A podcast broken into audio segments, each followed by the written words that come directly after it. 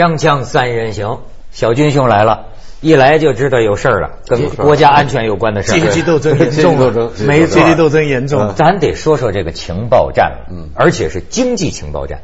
过去中国人呢，真的是有点弄不明白，就是觉得那就是这个国家什么军事，好像这些是情报嘛，才知道力拓间谍门。力拓间，你知道香港文汇报登了，徐老师你看了吗？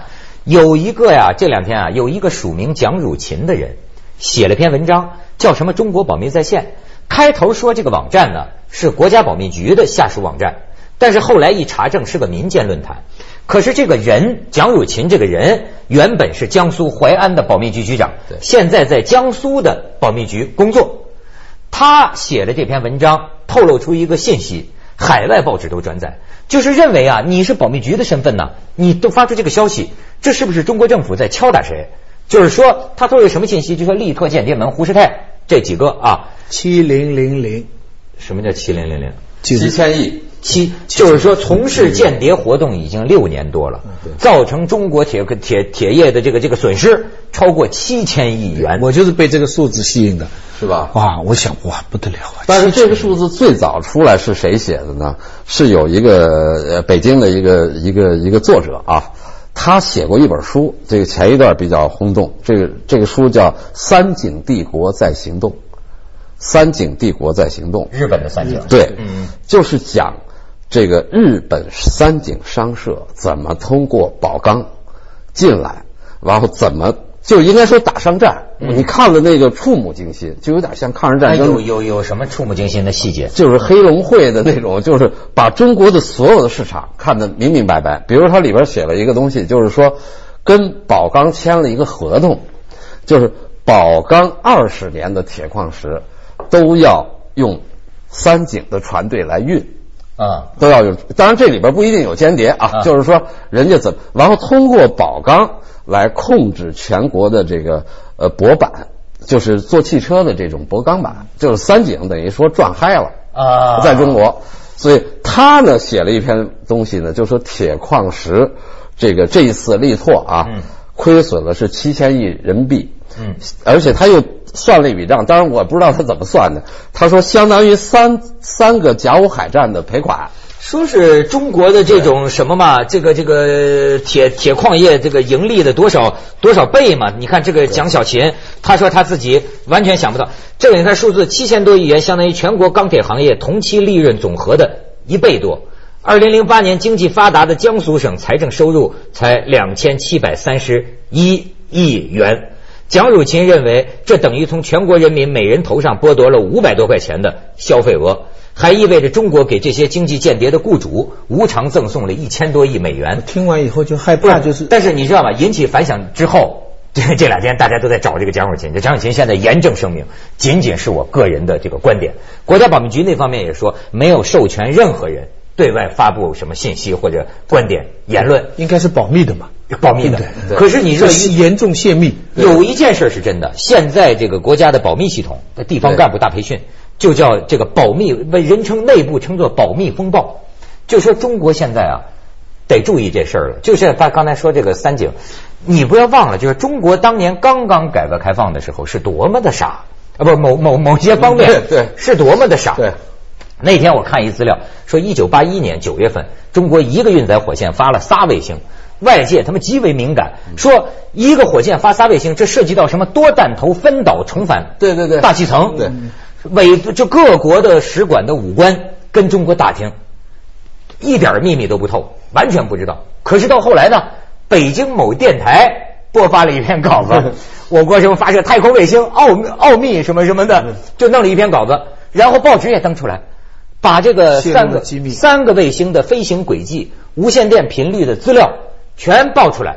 哎呦，外国这个间谍看了之后啊，说我现在才明白中国人为什么爱说踏破铁鞋无觅处，得来全不费工夫啊。但是是一个我跟你说，是一个部队里的工程师，这是在火箭发射之前，他就写了这么一篇宣传稿，甚至可能还还中间稀里糊涂的就说呃经过领导审了，实际领导没审，结果火箭发射一成功，咵就播出去了。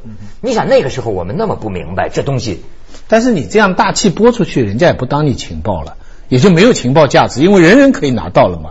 情报的价值在于别人不知道，我知道。对你广播电台播出去了，那算算算什么情报？人家就知道你这个太空的这个机密啊。那是说明我们技术高，随便让你们看呢、我们下次还有更好的了哎。你还你还甭这么说呀、你像这个日本现在造宣纸，徐老师你知道吧？还有我记得不是景泰蓝呐，还是什么的，就景泰蓝吧？什么宣纸怎么弄出来的？安徽宣纸对吗？安徽到浙江一个镇呢、扶植一个企业造宣纸，结果开这个把配方给产品研讨会。产品研讨会呢，请来了三个日本的技术人员。对这三个日本技术人员问的那叫一个细呀、对但是你看我们中国人礼义之邦，什么都告诉人家，甚至连那个泡材料的盐水的浓度都告诉人家。完了之后呢，还奉送人家原料，您拿回去好好研究。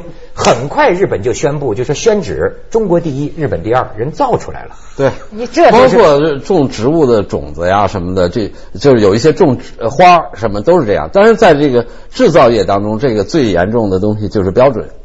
你像这个国外的有一些标准，它现在有，你比如说造船吧，嗯呃，比如说瑞典，它原来是造船很厉害，但是它由于劳动力的这个成本太高，后来它就都转移到中国啊、韩国、日本，现在这不是韩国是第一嘛？中国现在今年呃六月份统计是一点九五亿手持订单是变老大了，因为你是劳动力成本低嘛，你又不怕污染，什么都转给你，这样的话，那这个这个瑞典呢，人家这个就卖标准，就卖这个设计软件，啊，就是设计某一型船的软件。哎，你还比如像法国做这个天然气船，人家也是卖技术，就是叫薄膜技术，因为那个天然气要压成这个呃六压缩六百倍，然后负一百六十度装在那个那个那个船舱里边把它运走，这个舱不漏气。嗯它是通过一种薄膜技术，但是这个薄膜技术呢，你想在常温下焊接，然后还得在负一百六十度冷冷冷冻的情况下，它也不开裂。这个技术只有法国人有，但是他不造船了，你造不是吗？我有这东西。呃，你反正都是劳动力多，农民工多。你看上海那那个造船厂里边五六十度啊，两边鼓风机吹着，船舱里边有六七十度啊。吃苦耐劳。对，吃苦耐劳，你看人家法国人卖技术，就这东西，咱们要派商业间谍给他拿来，那不得了，你不就会了吗？哎，就是 锵锵三人行，广告之后见。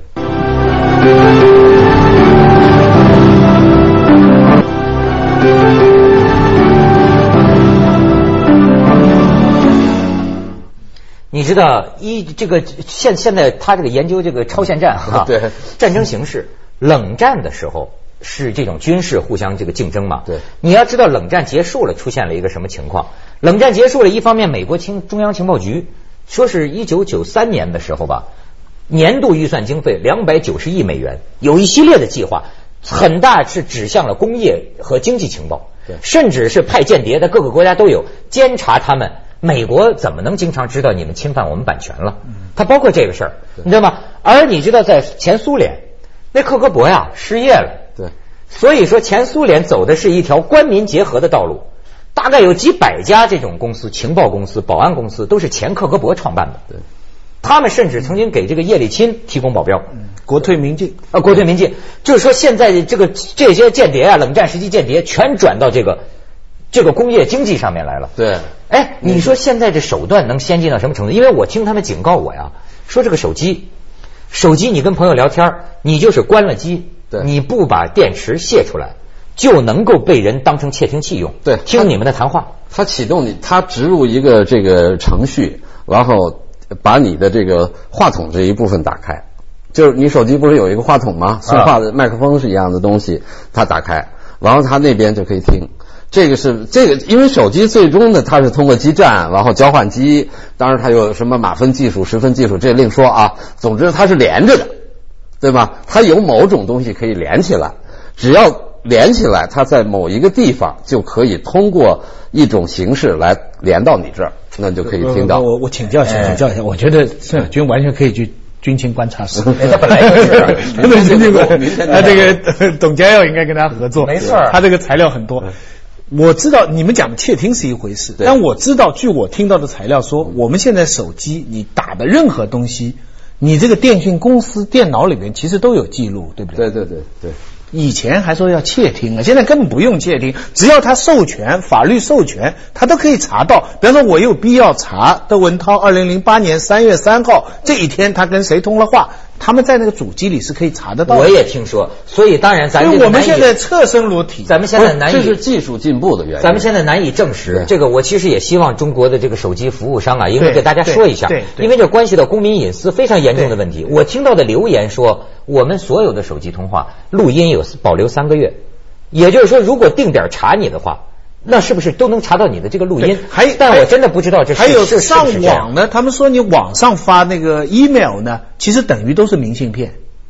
就是他的有个，比方说 F FBI 或者 CIA，他得到他的政权的许许可的话，像这种人写什么中国不高兴啊？对人家 CIA 早把他盯住了。对对塞尔金交女朋友，人家美国人早知道了，他就得一点自由都没有了，你知道？他这你想对不对啊？对对对啊没错所以严格说来，你都在发明信片，没错没错。你知道那那那叫什么保密呢？现在关键关键，咱们还是要回到技术啊，就是技术的层面能够，由于它存储技术很厉害了。对啊比如你你可能虽然你不是太懂，你用 U 盘吧，对包括你电脑的硬盘越来越大，是不是？就是它能够存储这么大量的而且它东西它找出来很容易，以前你要你很大堆书放在房间里，你早就找死了。当然，它有电信法，就是说，你比如说你的通话给你留下来，嗯这并不是说要为了听你的通话啊对吧？人家给你留三个月，有别的，也这跟商业有关。比如说，原来是用磁带机记录，那也特别累啊。嗯对。比如说，你跟电信公司打官司，你说我这个月没打这么多话费，对对对对对，对吧？他？就找出记录，你我把证据全拿出来，你通了多长时间话，我为什么收你这个电话费，嗯嗯嗯，对吧？但是内容呢，他都也都知道。不是，他不知道不是内容，人家可以知道，但是人家记内容并不是为了要知道内容，是为了万一。对，我我知道你讲的这是一般商业用途。对对对但是如果保密机呃机关或者是美国的或中国的、法国的，他要有办法授权，他都可以知道你。这警察国家嘛，对这非常可怕。所以你说这对我们的整个保密工作带来了多大但是的压力？徐老师所有跟保密有关的人，他的电脑都得由国家处理。呃所以徐老师，我跟你讲啊，我那天还看一篇文章，很惭愧啊，我都没有看过《一九八四》，就是奥威尔的这本是呃这本书《一九八四》这本书。那么这个这个书里面讲到那个老大哥，那个无所不在的老大哥，就是你这个公民所有的处于监视情况，你不知道谁在监视你。可是你知道吗？现在有人说了。这个老大哥呀，过去冷战时代，我们老以为是什么政府，是什么警察。但是你注意到现在美国的电视连续剧，很多电视剧，呃，那个越狱也好，twenty four hours 二十四小时也好，他说的这个机构啊叫 company，公司，公司，你想这个很有意思，公司在。通过某种手段，能够知道监视着公民，对。监视着一切，因为现在高科技提供了这种而且这种公司存在了，也打破了我们习惯的这个民族国家、对对对。阶级斗争、冷战这个概念。大财团。它有很多是巨大经济利益以后，对。它它是你中国人花钱，你也能操控它这个公，司。是啊。就包括 Google 不是把你每个人的这个呃搜索的这种东西给排列分析，对啊。然后针对你再设计产品，对吧？没错对吧？现在所以说你说半夜上 Playboy 呃全被记下来了。对，比如说你喜欢对你买什么样的东西，人家将来就说都给你的资料统计下来，这个人呃一天呃，因为互联网的应用本身就是搜索，因为互联网最主要的应用就是搜索，搜索对吧？呃，你搜索完了之后，人家看你一天的哎分类，你天天搜索什么东西。然后日积月累就把你的习惯拿出来了，当然不是为了针对你设计商品，是把一类人对。然后我再把这个资料可以用来那个目标。对。我我到年底的时候就接到信用卡的一张单，对。就跟我分析的你这一年买了多少东西，你这个什么什么用了，看电影用了多少，旅行多少，吃东西多少多少。我我心想，有人看那张单就知道我这个一年大概是个什么样的人了。呃对在什么地方花了什么钱，你去过什么地方，都清清楚楚。所以为什么越来越强？现在强调公民私隐条例的这种这种法律的，保障。但是它本身又是一个商业情报对，因为商业发展到极致的时候，特别是供大于求的时候，我就要用这种细分化的办法去设计一种新的商品，对对对对，因为我要发展，对，任何情报都有价值，对任何资讯都有价值，没错所以要定得越来越细，这个规则就法律这个东西规则，规则不定的话，你知道。深圳的很多医院小孩出生的记录就被拿出去卖了对，卖了以后。它没有特别大的冲突，就是推销奶粉呐、对推销尿布啊。你一生孩子，你想我谁天下怎么那么多公司知道我生了你孩子啊？你看你在房子里，经常房地产公司打电话，你要卖房子要装修吗？对对这些全流出去。你一旦要装修了，你看那么多那玻璃窗的公司啊，什么空调公司啊，都来找你，就是因为你的咨询已经被卖了。对所以你知道我我我我们那个而且我觉得啊，咱们现在这高科技跟美国平齐了，再或或者说接近了吧。但是你问题在于啊，你美国像欧洲这样的社会。它是已经这个风俗文化上，它对个人法律发展什么东西，什么东西属于个人的范围、个人的权利、个人的隐私，什么属于公共事务、公共利益，一般国民对这个是有修养的，他清楚。我担心的是，在中国没有这样的一个人人肉搜索犯法的，对严格上。哎，就是他现在在这个转型期，其实美国比如说叫国家安全局，他是管这个，每年投资很大很大。那么现在美国又成立了一个黑客部队，你看前一段你知道吧？啊，这消息实际上就是国家安全局的一部分。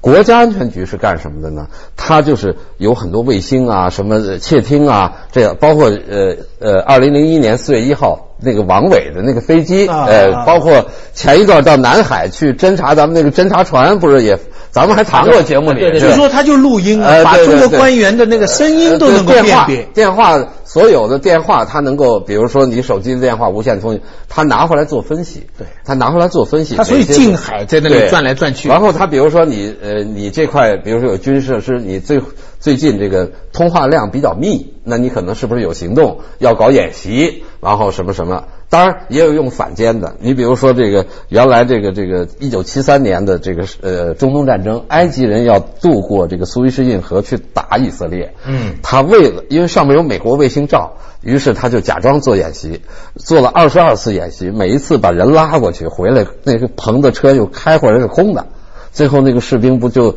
都躲躲在那个骗卫星。哎骗卫星，嗯。然后最后就赎罪日战争嘛，就哗一下打过去了嘛，啊。最后把西奈半岛什么拿回来，所以咱们要那个反贪呐、抓贪官、找二奶之类，问他们美国买情报算了，没事。咱们派一间谍过去，哇，很多就那个二奶电话全都在嘛。对，哎这个反间反间，其实在中国古代，比如说这个这个《孙子兵法》里就有用奸计，用奸计里一般来说有一个奸叫阴奸，我觉得就是原因的阴啊。嗯实际上这个力拓这四个人，我觉得算阴间。阴间呢，他主要是血缘近亲戚，啊我利用跟这个有情报的人的亲戚，因为这这四个人是华裔，对包括那个澳大利亚籍的那个人也是一个华裔，嗯对吧？阴间对，阴间完了是这个内奸。内奸，内奸呢，就是官员，就是掌握着这个秘密的人，他为你服务。他会阻止这个案件的调查。对，还有一种叫反间。嗯反间呢，就是说这个人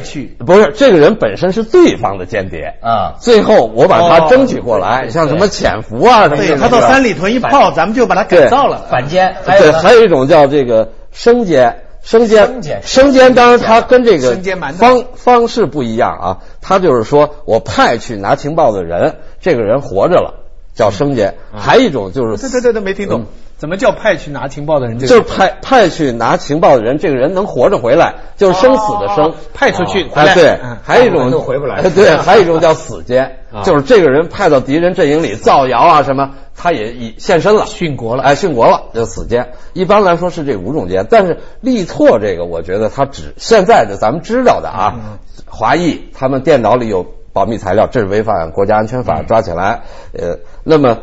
他们现在算是阴间，因为他们是华裔。嗯那么上边有没有内奸？嗯比如说哪个官员嗯，他给请这官员去了歌厅啊，去了什么弄嗯，最后给了钱，人家说我这个干脆我把这铁矿石底价告诉你嘛，现在还没到这一步啊，还没查出来。我看呢，有可能是轮奸，嗯全齐活了。对 锵锵三人行，广告之后见。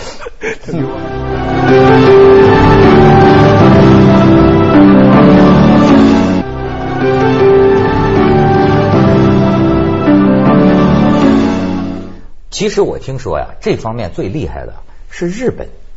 说日本的这个情报啊，几千家这个这个就是工业情报、经济情报公司。对而且呢，你说这个招儿，我觉得日本人有点像你说的死奸，就不一定是是死了。对日本曾经有一个你知道吗？偷德国啤酒，就是这个人呐，就是说是难民到德国啤酒这个厂打工，故意的跟碰瓷儿的似的。总经理，德国公司总经理那车撞车上制造车祸，然后呢，这总经理就也怕呀，最后就说呀，留他到公司里工作，而且当常年的门卫。几年之后，这个人回了日本，很快日本啤酒占据亚洲市场。德国这个总经理再去考考察学习的时候，发现陪同他的正是他当年的那个门卫。对，但是我说这招是属于早年比较土的了。对对对我就说现在这种这这种情报间谍，是不是手一样一样一样一样，我觉得就是它最关键的、最管用的就是内奸。对对，因为它半径最短。对，就是说我直接找到情报来源最准确。对，我不需要核实，而且商业情报还有一个很重要的，就是它有一个时间概念。比如说，你已经定了价，或者这个事儿已经发生了，就没意义了。再拿到这个情报，你实际上是等这个价出来之前，你就得拿到它。对对比如说我要跟你竞争，而且别人不知道。对，假定我已经知道你那个呃卖什么东西要多少钱了，假定你是生产杯子，这杯子多少钱了，我要提前先占领市场的时候，我比你低。等你已经占领市场，我要这个情报没意义了。对吧？就是情报，包括打仗也是一样，战争的时候，它情报有一个这个快速拿到的时呃时效性，时效性哎，时效性，要不然美国过一段时间就解密掉了，没用了。这些情报对吧？咱们可能也有一些解密的，慢慢也现在也开始有一些解开了。这个当然俄罗斯解开的也比较多，是吧？嗯就是慢慢就失效了。就是现在包括咱们说的这种技术手段，比如侦听啊、电脑里植入病毒啊、芯片里植入，它是要实时的跟踪你，就是那个时间的已经，这是第一部分。第二部分投资还非常大，就是说你还得有一批人去分析这个情报。不需要，他在中国的内奸是最管用。对那么 内 内奸对内内奸最难防，有几对点因为最难防。第一，他外国公司请很多中国的雇员，他雇员他他自然帮他服务。对然后这雇员都有亲戚，他请雇员呢，他有选择的他找你部长的儿子，找你部长的媳妇，那不自然就直接打进内线。而且这糖衣炮弹一打就倒啊。对对对，你说你这你是局长，你家媳妇在个外国公司工作，你回家接下来为您播出《走向二零一零》。对吧？对对儿媳妇跟老公公什么都说呀。对对，还骑着老公头上。